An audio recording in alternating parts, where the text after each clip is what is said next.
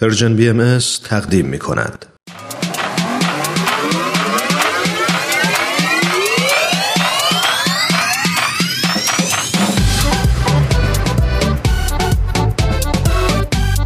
تا حالا به ارزش ثانیه ها فکر کردی؟ گاهی اوقات مسیر زندگیت می‌تونه توی چند ثانیه عوض بشه شنیدن یه صدا، دیدن یه تصویر، خوندن یه خبر همه و همه می‌تونه یه شروع تازه باشه.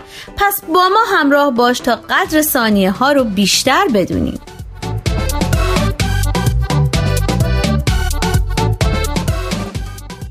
چند ثانیه با شما؟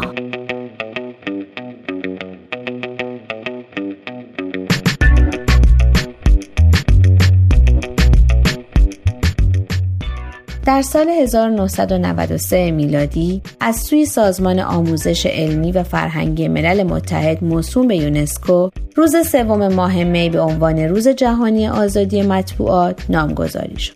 این روز به یاد سال روز اعلامیه ویندهوک انتخاب شد.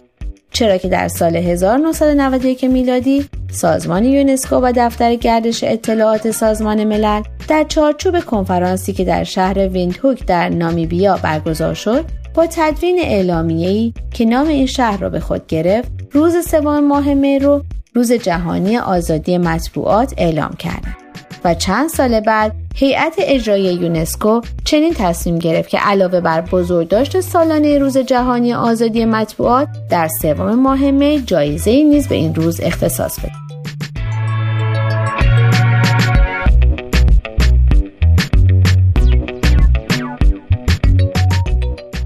جایزه که هر سال به فرد، سازمان یا نهادی تعلق می‌گیره که در هر نقطه از جهان در راه تأمین، حمایت و دفاع از آزادی مطبوعات تلاش کنه. حال که صحبت از مطبوعات شد شاید بد نباشه که نگاهی داشته باشیم به اولین روزنامه ها در ایران اینطور که آمده اگر بخواهیم به روزنامه نگاهی تاریخی داشته باشیم می‌تونیم چند صد سال به عقب برگردیم چرا که در آغاز صده پنجم هجری و سلطنت سلطان محمود غزنوی در غزنین روزنامه به نام روزنامه ایام منتشر می شد.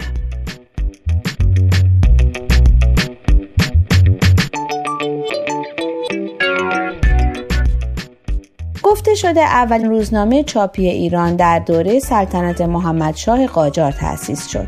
روزنامه ای که توسط میرزا صالح شیرازی منتشر می شد. و از جهت دیگه ارومیه رو اولین شهرستانی می‌دونن که در تاریخ روزنامه نگاری ایران صاحب روزنامه شد. و اما روزنامه نگاری در ایران به صورت امروزی از زمان ناصرالدین شاه آغاز و روزنامه هفتگی وقایع اتفاقیه که در سال سوم سلطنت وی یعنی به سال 1190 هجری قمری زیر نظر میرزا تقیخان امیرکبیر منتشر شد نخستین روزنامه ایران.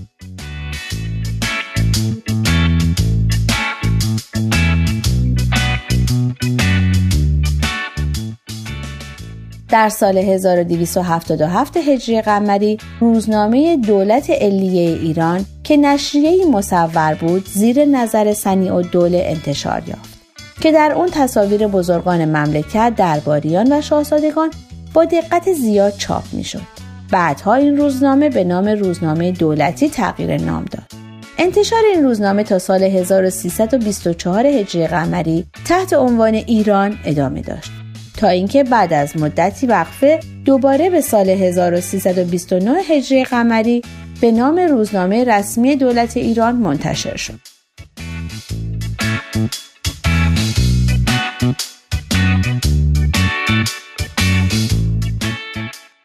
آنچنان که در مقاله می‌خونیم در سال 1283 هجری قمری روزنامه دیگری به نام روزنامه ملتی در تهران انتشار یافت. که منظور از واژه ملتی نشان دادن تمایز این روزنامه با روزنامه دولتی بود و نخستین نشریه روزانه یعنی روزنامه به معنی واقعی کلمه در ایران به نام خلاصت الحوادث در سال 1316 قمری در تهران منتشر شد. این روزنامه چهار صفحه‌ای بازتاب دهنده اخبار خبرگزاری رویترز بود که به قصد هندوستان مخابره می‌شد. روزنامه های وطن و طلوع نیز از دیگر روزنامه های مهم منتشر شده تا پیش از مشروطیت بودند که پس از استقرار مشروطیت چهار روزنامه به نام های مجلس، ندای وطن، حبل المتین و صبح صادق هر روز در ایران منتشر می شد.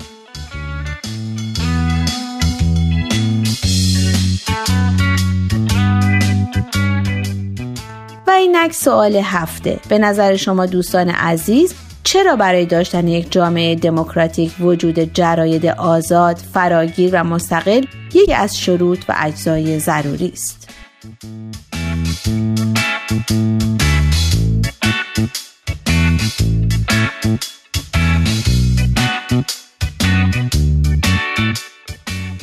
شما می‌تونید از طریق آدرس ما در تلگرام ادساین پرژین بی ام و همچنین ایمیل info at persianbms.org با ما تماس بگیرید.